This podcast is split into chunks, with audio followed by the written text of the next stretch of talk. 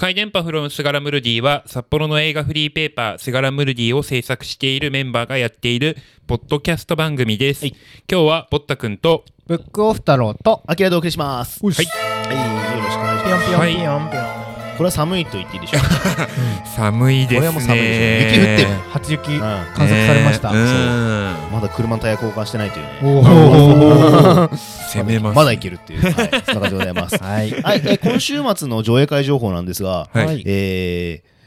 霧島部活やめるってよという映画おが、はいはいはい。結構前の映画なんうんが、えっと、じゅ公開10周年を記念して全国上映するそうです。 10年か。はい、見てないあ本当お ?11 月25日から札幌市は、えっとしな札幌シネマフロンティアうんうんうん、。で、えー上映し再上映します。見そううんえ、好きなの二人とも。この映画好きうんと見てる見ましたよ。見ま俺し見た。てる、んそうそうやっぱ衝撃がすごかったねえ、そんなにそうなんだ。うーんそうでもなかったそうでもなかったへーなんかあのあれ誰でしたっけ監督えー、っとね吉吉田大八田だね吉田大八あかう、んそうなんだ。じゃあ多分好きだ、俺。おおふぬけどもとかの人かうんうな、んううんん悲しみの愛を見せろとか、うんキャストがね10年前だからっていうのもあるのかもしれないけどすっげえ豪華で、うんあ、そうなんだ。神木隆之介橋本愛東出昌う大んうん。山本美月うん松岡真優すご。大河すご。あ愛が出てた、ねはい、中野大河前野智也とかあー、はいはいそはい。ちょっと霧島部活やめろっていうのが、うん俺的にイメージが強いのが、うんこの映画自体はねあの多分シネマフロンティアで公開当初公開したんですよあーそうでもその時にそんなに人気がなくてうんすぐ終わってったんだよねあ、そうなんだ。そうすぐ終わっててへー全く札幌市内は見れない状態が続いててあへーその時まだうんえっと札幌市にサソリ座っていう映画館があったのあーさんんそうまだあっでたんあだ。ったのまたギリギリあった時でうんほんと最後の最後ぐらいだかうらんなんだけどあって徐々に口コミで広がってたんだよねあ、そうなんだ。どんどんどんどん広がっていってそれこそラジオで取り上げるって瞬間にちょうどサソリ座でやってたんだよへそうー。でちょっとラジオでもうサソリ座の話が出てへーまだギリギリ札幌で見れるぞみたいなへー感じですごいお客さんがよ押し寄せてたのを覚えてるんだよね。そうなんだ。口コミで広がってった映画でしたっけここれ口コミ口コミへーそ全う然知らなかった霧島部活やめるってよはね口コミでどんどん広がっていって、うんはいはいはいその年に多分結構いろんな賞とかノミネートするぐらいだったはず、ねやっぱり10周年で最上映ってなるぐらいだからすごい愛されてる作品なんだね。うん、そうやっぱなんかねあの主人公がうんゾンビ映画好きでゾンビ映画撮っててみたいな、あであの映画の中でも映画秘宝とかいうこういう名詞が出てききたりとかしててそうなんだ。そうやっぱりなんかその時にちょうど10年前だと大学生ぐらいだったから、うんうんあの頃のなんか鬱屈したうんうん時の俺に結構あーまあシンパシーとシいンうかパシーが来る映画だったね、うんうんあそうなんまだ。あでも主演がね神木隆之介の時点でねなんかねよくわかんないなと思いつつ もそうあの時はすごいね良かったなっていう感じです、ね、 25日から公開そうそうアキラマジで手から光出たらしいよマジですか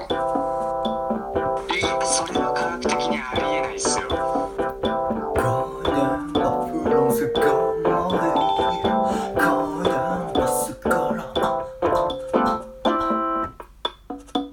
マジで出てるあ僕映画じゃないんですけどちょっと面白かった演劇を昨日見に行ってはいはですごい面白かったんでもう、うんちょっと紹介しなますんて作う品んえっと柴田智之さんっていう方がやられている、うんえー大きな子供と小さな大人っていうですね、コナンみたいな話 うーんと違うんですけ違どう それがタイトルそうへ大ーきな子供と小さな大人っていう、えータイトルの、えーあー劇ですね。劇団は名いは劇団名がザ36号線っていうあーまあ、その柴田智之さんっていう方が主催する演劇ユニットで、うんまあ、へー2015年に、えー、旗揚げ旗揚げおしたー公演なんですかね。おーはい、で内容というととある集合住宅の一角、部屋いっぱいある体の大きな子供が座っているおー父は流行病を患い熱に浮かされながらお思い出をさまよっている生まれた時のことまだ小さな頃のこと発達に遅れがあると聞かされた時のことうん離れ離れに暮らす母のこと、えー柴田智之が障害者施設で働いた経験をもとに描く家族の物語と。へすっごい狭い設はあ定舞台で、ーうんおーあの人数がもう最小の人数で、おーえーやるっていう映画なんですけど、ほうほうほう映画じゃねえ演劇なんですけど、うんうん非常に面白かった。その障害者施設で働いてたうもん体験を元にしてるっていうところから、うんままあその障害者に対してのうんその、まあ、当事者のならではのうん。感覚っていうのがすごい出ててへですね。えー、でもそうなんだなんかあれだ、ね、ちょっと幻想 的なそういう今今が、うん今じゃないその過去と未来とみたいなそういうのがそううーん。行き来するんですけどそれどうやって演劇で見せるのかなっていうふうに、うんもう結構うまいことやってるんですよね。ああそうなんだその過去のし過去のうん。その人その人が違う役者でこううまいことスイッチしたりとかへー仕掛けもすごい面白かったんでうん人形操作とかですよ人形も出てくるのそうそのあほうの発達に遅れがある子供が人形なんですよねでっかい人形でへえ。であそれをこほううあの操作してやるんですけどあんまり言うとネタバレになるんこれで人形劇ってことそしたら。人形劇ではない演劇で演劇にそのの舞台演出装置として人形があるっていうへえ、そうなんだ。へえ。ちょっと気になる方は柴田智之さんで調べたらうんねちょっと出てくるんでえねー、いいねいや、うん俺もさ今行きたい演劇がちらほら出てきてて、おもうね12月ぐらいからもう演劇行く月間にしようってあーあのそうなんだ札幌のちっちゃい劇団うのん結構もあるよのねでうん好きなやつなんかないかなーって思っててさ、うんほうほうほうちほうょっとそれはなんかいいのあった演ら劇ってすごいですねって何がほぼほぼほぼ見たことなくてあそうなんだこれ俺も初めてぐらいだったんですけうど、んおー実際生でこうやってるのを、うんまあ、本当にみ、うん近くで見ると、うんもうなんか緊張感というかー空あ気ーっていうか映画とは全然違うそうだ空ね気感はありますね。 なんか笑えるやつとか結構面白いよあーなんかそのあー演者もね笑いこらえてうーんってなってるのとかはねううおあーーすごい頑張ってる頑張ってるみたいへーなところはあるなそのもう再現性がないものじゃないですか。映まあ画はね、その場その場でね、うんうんカットもできないだろうしね。うんそうだねその空間を共有してるっていう意味ではうんすごういんなんか映画とは違った面白さがあるなっていうおーあれだもんだってやっぱり画面越しじゃないだけでさだって急にどこまでも近づいてくることもできるしさうんうんうんうんなんかそのなんだろう俺は結構恐ろしさを感じるうんかもしれないなんか何の仕切りもない気とはうんほうほうほうほう作品の一部になんか入ってるんじゃないかみたいうんなうんところは感じるかもな演劇の中ですごいこう、主人公が汗をかくシーンがあるんですうんよ。ほうほうほうほうもうさそれもなんか本当にうんこう近くで見て分かるぐらいダラダラだとへなっていうのが見てて分かるぐらいえー汗本当にかいててすごいね別に舞台にはけたりとかしたわけじゃないけおどーその場にずっといるんだけど本当に汗出てきてへー多分ねすっごいお腹痛くて我慢したんだ あそーもしくはめっちゃそんな時照明焚いてるとかね。 照明焚いてるとかね。あ熱くされてそうそうそう。でもなんか演劇ってやっぱハードル高いなってイメージがあってさ、うんなんか自分はほとんど見てない、もうこっちゃんと同じような感じだから。あーそう。で、ちょうどね、あのー今、アルバイトで物を作るアルバイトをしてて、あーそうう、んそこでね、いろんな人がいるんだよ。うんで、ものづくりしてる人もいるし、はいはいあと、な大道芸人みたいな人もいたりしてう、んで、いろんな人とよく話してて、うん話したらもう芸大っていうか、まあ、あの、岩見沢のうん制作系の学校行ってますって人もいるし、へーで、話してた中で面白いなと思ったのは、そのうん演劇の小道具作ってる人がいる。いたんだよねうんその人と話したら、明日から、ちょっと俺火曜日行ってたのかな、うん火曜日行ったら、明日からちょっとあの、その小道具の関係で、うんずっと泊まりっきりだから今日で終わりなんだって言ってへて、ーそのバイト自体が。お仕事で作ってる方そうそうそうそうそうそう。へもーともとなんか大道芸人みたいな感じでやってたらしいんだけど、うんちょっとへーもう泊まり込みで来明日から行くんだって言ってへて、ーその人と話してて、やっぱその人演劇うんを絡んでるから、えどういうふうに見たらいいですかって言ったら、うんほんといろんなのがあるって言ってて、うん多分君が好きなものもあれば嫌いなものもいっぱいあるよって言ってて、あーだからそれを見て、うんうん感じて、好き嫌いを判断するのが一番早いって言ってて、そうなんだっいつっやて。あのね本当にねすごいいっぱいあんのよそう小屋が結構多いらしいんだよね。そう、ことにもあるし、うんそうあと札幌ファクトリフーァっクていうトリーのね。向かいにブロックとかそうあとはやっぱ中之島の方だったら、あの、ズーっていう、ああうんうん小さい小屋がいっぱいあるから、エビッツもねこれやってますどうもどうもそう、江別にもあるしね、そうなんだそう意外にいろんな場所にあるから、んあそんなあるんだったら、なんか見づらいなと思いつつ、でもハマったら、うん楽しいんだろうなって思そううんでだすよねね。なんそう。かうんちょっと新たな扉をねいいいいですえ、ねオフちゃんは何見ようとかあんの今。うんとねなんかそのそれこそブロック周辺に仕事で行く札機幌ファク会トリーがのあたりうのんね。うん。あってそこやっぱり結構演劇のチラシがよく置いて、ああ、チラシ置いてあるんだね。そう結構なそう種か類がそうかうん屋内にへー置いてあるんだ、ほうほうほうほうでそれそうだよねやっぱチラシ文化だもんねあそこもねうんでやっぱり俺もアナログ人間だしなんかやっぱりツイッターとかインスタうんでフォローしてないからかそのあー演劇の情報ってあんまり目にしないんだよね来なないん来なかい12人のイカれる男とかさあうんの本当にすごい有名な作品をねあの今の若い人がやるっていうんだったら見ることもあるけどやっぱねスガラムルディは映画がメインだからそうそうそう俺らやっぱ映画畑っていうのもあるでなかなか情報ないうんねなんかねで地元にいた頃はさその結構周りにやる人がいたかあーそらっかそっでかそっかあ先輩出てるからちょっと行ってみるかみたいなのうでん結構笑いが多いものが多かったんだようねんでもなんかシリアスそれこそシリアスめなものちょっと見たいなと思ってて今見たいのがうんうーんとね旗揚げ公園だねへえアークス企画っていうところうのん泡にもなれないへえなんかもう多分若者たちの群像劇で12月3日から4日なんだけど、ほうほうほうほうちょっとこれをなんとなくこうへーいろんなチラシをわーって見た中で一番素敵だなって確かに絵がね思ったフライヤーだからこれにしまなしんかた手と手のねそうそう手と離れそうな黄色離れないみたいな黄色をバックうにん手と手が触れ合うんだか触れ合わないんだかみたいなそのバイトはどどんなバイトだったほんのとね今やってるバイト時代っていうのが物を作るバイトなんだけど、うんそれがえっとなんだ苔の苔人間を作るんだよね簡単に言ってしまえばなんかまた変わったことやってますね。そう 黒魔術とかそういう話じゃないんまあそんな似てるような感じなんだけどうんえっとね簡単に言うと人いるじゃん、うん人に体全部にうん苔を這わせる、つけるくっつける仕事なんだよね、えそそのの人に、人コスチュームを作るって感あーじ具体的に言えば、はいはえーやってる作業自体はあのパーカーうんとスウェットうだんから上下スウェットだよね上下スウェットを緑色の買ってきて、うんそれにあの苔を苔のシートがあるんだよね、いはい。へそうえプラスチックのさあのなんでだあの人工芝とかあザ最ラザラの近出てるじゃうんはん、いはいはいそれのすごいバージョンみたいな感じで結構苔普通に売ってるみたいで苔へー苔のやつが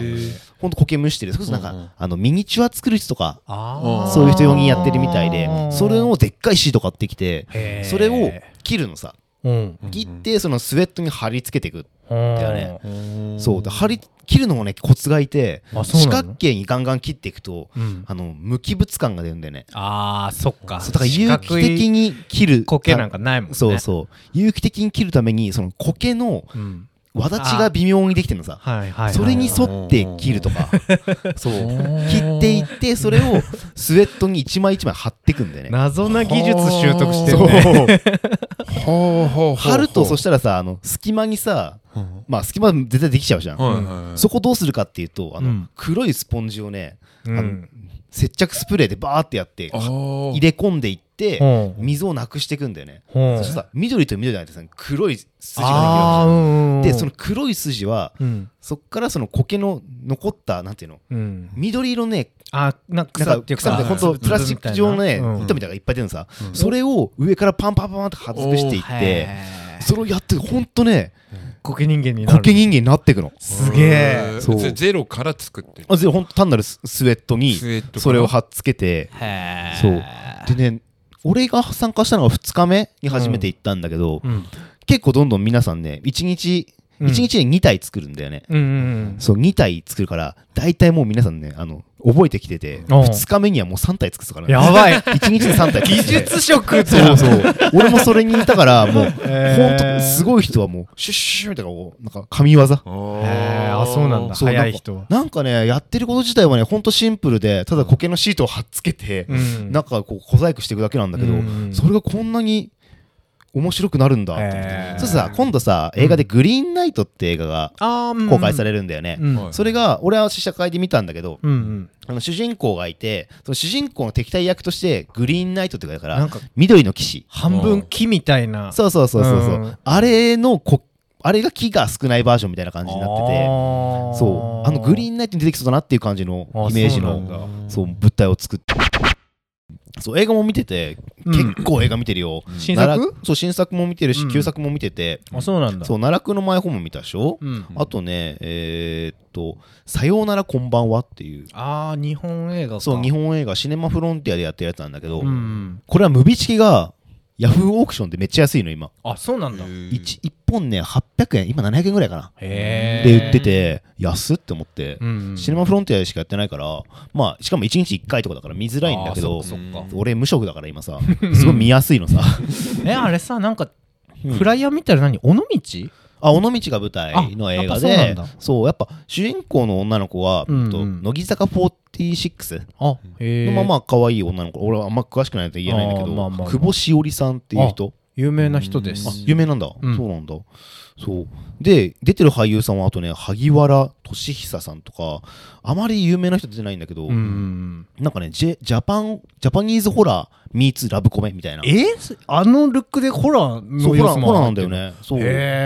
えでもその自爆霊と主人公が恋いい仲になっちゃうっていう、予告見たなうん そうそれでいいのみたいな感じだけど、へそえうそんな映画とかね不思議なの見てるねそうあと「キャメラを止めるなあキでャメットメン」キャメ止めそうへえそのフランスリメイクだったかな、うんうんうんあれも今配信に出てるから、うんうんそうど2倍速で見 たね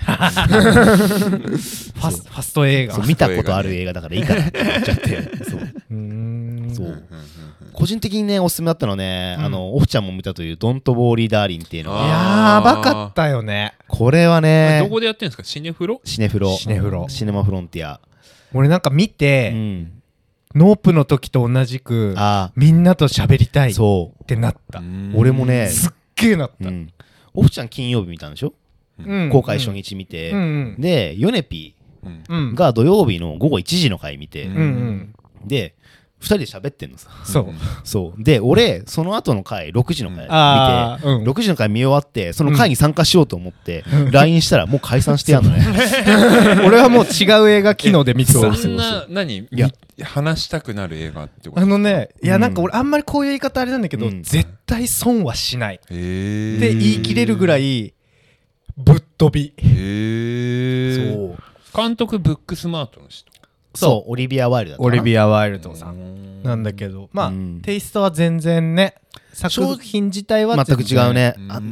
言いたいのはね何も情報を入れずに、うんとりあえず見るっていうのはねそう絶対にいい作品なのはそう確かほそうでもこうやってハードル上げるのも正直難しいんだけどなるほどまあねそうまあまあまあまあ面白いですねなんかねえ結構その札幌市内でもそうのん上映時間的なものはそんなにこう優遇されてる感じでもなさそそううだだねしまあレイト今ショー見やすい感じになってはいるけどぐらいうんなそうなんかこのままだったら結構すぐしようしようってなっちゃいそうだけどうん俺はもうこれ多分絶対いろんな映画ファンの年間ベスト食い込んでくうんるトッ級プ10に入れてもいいのぐらいな感じになってる作品だなって思ったからすごい良かったネタバレなしでまず見てほしいってう感じん今すごい話したいけど今ボッタ君が見てないかそう坊ちゃんら見てないから話せてないっていうね僕はねあの殺撃でロマンポルノを見てきましたうんおー松井大悟松井大悟のの手だ手手だっうけんどうどうでしたいや俺初めてだったんですけどねロマンポルノ見たうのん うんいいもんですねなんかどうい本う当感じその面白い感じなんかねロマンポルノって結構二極化してて、はいうんなんかパーって明るい感じのやつと、うんうんうんうんなんか官能的ななほんなんていうのああのあねどっちでもないんですよねなんかっていうのもうん完全に主,、うん主体っていうか目線がううんんもう女性目線の映画だあかーら多う分ん新しいロマンポルノになるんじゃないかなって思うんですよへいえやまあでもロマンポルノって女性が主人公だから全部そうなのかな結構あるよでも、うん女性主人公まあでもそれこそ見ていないからなん見てなないからねんともなんじゃないなんとも言えないあ数見てないからそううそうそうそうもっと俺はううんん変な話ですけど、なんか AV みたいなものかなと思って見に行ったんですようんちょっと怒ってちるょっとちょっと怒ってる怒ってはないほらその後すすきのとか言ってほら行くぞマッシブ行こうかなとは思ったけど ね行かなかえったなってもう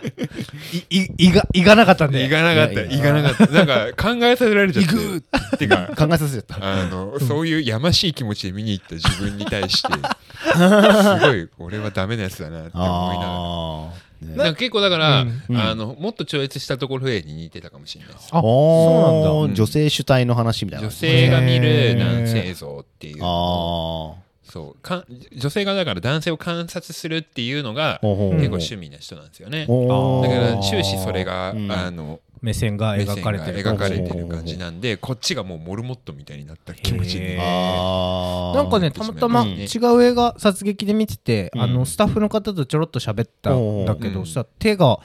すごいなんかあの女性の観客も結構入ってるんですって言っててへーえー、そうなんですねって話そうなんしだてう意外いいと思ってうん、あれはなんか女性が見て、なんか原作がそれこそ女性の作あ家のー小説とかそう山崎直子らあーへえそうなんだ同名小説らしいんですけど、へなんか松井大吾監督の手そうとねうんあと今週末ぐらいにあるのがね白石浩二監そ督れの「多愛してる分」めちゃめちゃ明るい方に好きうんそんな感じだよね、うんそう写真もそんな感じだしねうんで最後が金子修介監督の「ゆりの雨音」っていうう、んまあ多分そっちが短美なそうですねうんあとあと結構レズ映画撮ってるし方面かねなってそういうゆりっぽい感じなでこれもねあのムビチケ安くて、あそうなんそう850円でへー3個のうち何でも見れるよってのをね最近買ったそんなやつがあるんだそうへあーったんだよねそう850円だから買ったんだけどそ安っう何か見ようかなと思ってたけどそうなんだあどこ何見よっかな白石浩二監督大好きなんだよねもともとねロマンポルノうんのリブートみたいなやつって結構やってますよね。数年前にあったよねですよねうんそうあれも全部見たんな、うんそうそうそうディノスシネマズの時だねまだねうんああそうなんだ、うん裸足で鳴らしてみせろって映あーはいはい画をはい見たの昨日ねあー昨日でうんうん今日までかうんなんだけ1週間ど限定それがその青山真司さんにあーお教わってた生徒さんっへうーん立教だ。ていうのうのん工藤里穂監督っていうまだ若いおー女性の監督がいるんだけうどんその人が卒業制作で撮った「オーファンズ・ブルース」っていうのがめちゃくちゃ良くておーで短編いや長え編ー、そうなんだ、うん、もうかなりのね再起あふれる映画だったんだけほうほうほどうでその人が新作を昨日で1週間限定で公開してたんだけど。どえー本当もう見たし青山真司さんのうん弟子だって知らない状態で見て、うん青山真司っぽいなーって思って調べたらあーそうなあんだやっぱりねみた いなへーそうなんかなんだ模倣じゃなくてあーうんいい雰囲気であもう力を出せてるっていう感じだったんだよね。あーいい雰囲気で力を出せてるその青山真司の影響を自分の中で咀嚼しててかつ出せてるみたいな模倣じゃないんだよねやっぱそうそうそうかもう卒業制作でこのレベルかっていうレベルだったからうん今回2本目で一応商業デブみたいな感じなのかうんなでそれこそあ全く新しい形の LGBTQ 映画だなあそうなんだっていうのを感じてへー男の子2人がうんそののうちの片っぽのおばあちゃんがまあもう老い先短いみたいなうんで目が見えないんだけうどんでその人が、えー、とその男の子たちにその世界中の音をおう聞かせてほしい録音ほうしてほうほうほう私に届けてほしいみたいほうな。ほうほうほうでそのおばあちゃんはかつてその世界を回ったことがあってっていうのであー思い出せるとでうんそれをやろうとするんだけど、うんまあ、結構2人とも男の子はどん詰まりな生活をしてるからどこにも行けない、うん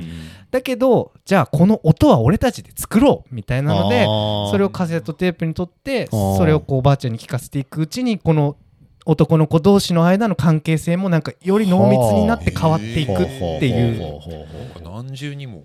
いやすごい話が交錯するんだけどうんはいはいはい。でその中でねそのまあ直接的な性描写ってそれこそん全く出てこないんだけどその映画の中ではもう本当に触れる。男の子同士がさ、うんそのなんかノリでさ「ウェイ!」って脇こちゃあこーちねゃあするるじゃん、ねあれがエスカレートするとうんどうなるのっていうのがゾッとする形で描かれていくのうん愛情の深さもそこからわかるへしーあーそこの未来のなさとか悲しみみたいなのの表現方法がうわこれは非常に新しいぞってあー見ながら思う監督女性なの監督女性へえそうなんだそうそこがね、ほんとああもう若い若いというか、なんだろう新しい感覚で今世の中に接してる方が出てきてるなまあ若い若くない問わず、うんなんか LGBTQ 関係の話ってさうんうんすごい思うんだけどさ10年前とかにう「ブロークバックマウンテン」って映画があーうんあ見った見てたあれがすごい話題になってそうですうんアカデミー賞の結構いいとこ行っうてんでその時に「ブロークバックする」っていう言葉が流行ったぐらいなんだよねアメリカでねあーそういうあのこうまあそれこそあのゲイの方々の話だ男か性ら同士だもんね、フランスの話だからそれからさほんと10年ちょっと経ってさ一気に変わったよねすごい変わってるねすごいスピードと深さで変わってってるそうよね深さが高いすごいなと思ってうてんそうすると多分それが普通な世界になってるんだろうなっていうのが面白いなって思ってうん俺たちはやっぱりなんだかんだあまりそういう普通の世界で多分育ってない子だと思うんだよねもううん30過ぎてるしうんブロックバックマウンテンがすごかったっていう衝撃は俺は覚えてるあかーうんらその中で徐々に世界が変わってるのを見てるのさうんうんんそうじゃなくて今の若い人たちはうんラウスバブみたいな若い人たちもそうだと思うんだうけどんそのうんもう変わった後の世界でスタートしてるっていうのまあがまあねもう元からスマホ持ってるみたいなね。そうそうそうそんう感じだよね。それがねなんかすごい面白いなってそういう人たちが考えるその LGBTQ の話だったりとか、そうそうサブスクが普通になってる世代の音楽とかう、んそうだねそう考えるとね俺たちもね多分その上の世代から見ると携帯電話とかネットがああ多分子供の時からある世代だから、本当年輪みたいな感じそうであるとは思うんだけど上は下にっていうのはあると思うけどねだからなんかそれも考えるとねなんかうんすごいどんどん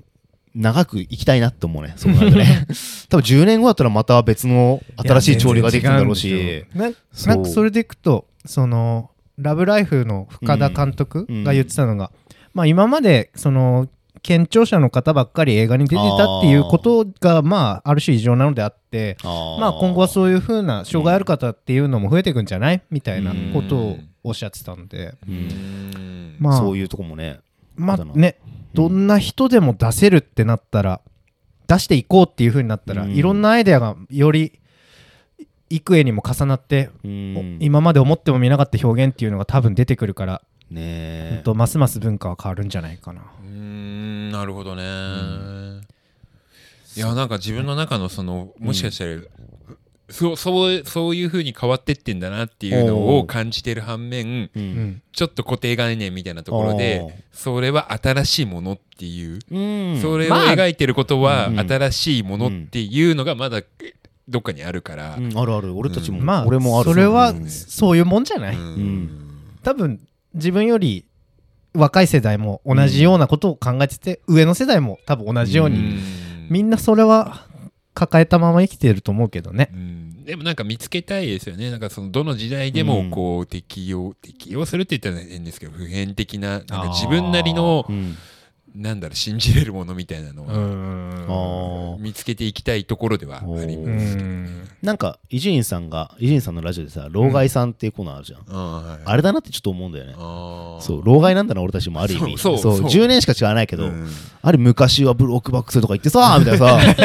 そうそんな話なんだろうなって思っまあそうそうてそうそうどんどんどそんんどなんもん時さ代変わっていくのを見ていくのがねなんか面白いな楽しいなと思うとね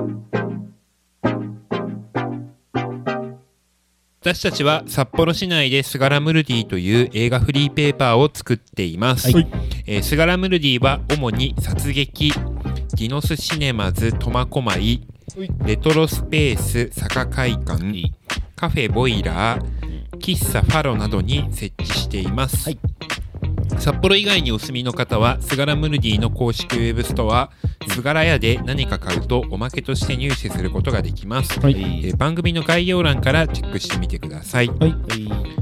えーそして「回電波すがら」ではお便りも募集しております、えーハッシュタグ回電波すがら」うん回電波は漢字すがらはカタカナをつけてツイートしてみてください、えーもしくは番組の概要欄にメールフォームがありますので気軽に送ってみてください、はいお願いしますということですシャス今ね、はいポッドキャストアワードっていうのやってるんで知ってるん何それポッドキャストアワードそのポッドキャストの中でなんかう聞いてる人がこれは面白いってやつをねえ投票するのがあるんですよ投票してほしいんですジけャパンどポッドキャストアワードってね JP 概要欄にやっ置いておき ますので JPD 皆さんプッシュオンお願いしますおお願いしま すであと喫茶ファロであの11月20日から、はいあの架空ジョ、えーフェイクレコードジャケット展だからおーそう本当にはないレコードジャケットを飾るっていう展示会があるのでそこにあのスガラムルディのアキラとして参加しておりますので、はいぜひよろしければ見てみてくださいなんかね今回その、うんスガラムルディのバックナンバーを全部置かせてもらう形になったのであそうなんだ多分会議中だけだと思うんだけどあ11月かな1月の半ばぐらいまでやってるとか2ヶ月ぐらいーあそうなんだそうバックナンバーも読めると思いますのでぜぜひひ喫茶パロでよろしくくおお願願いいししまますすはいはいえー本日のお相手はぼったくんとブックオフ太郎とアキラでお送りしましたはいまたねはいい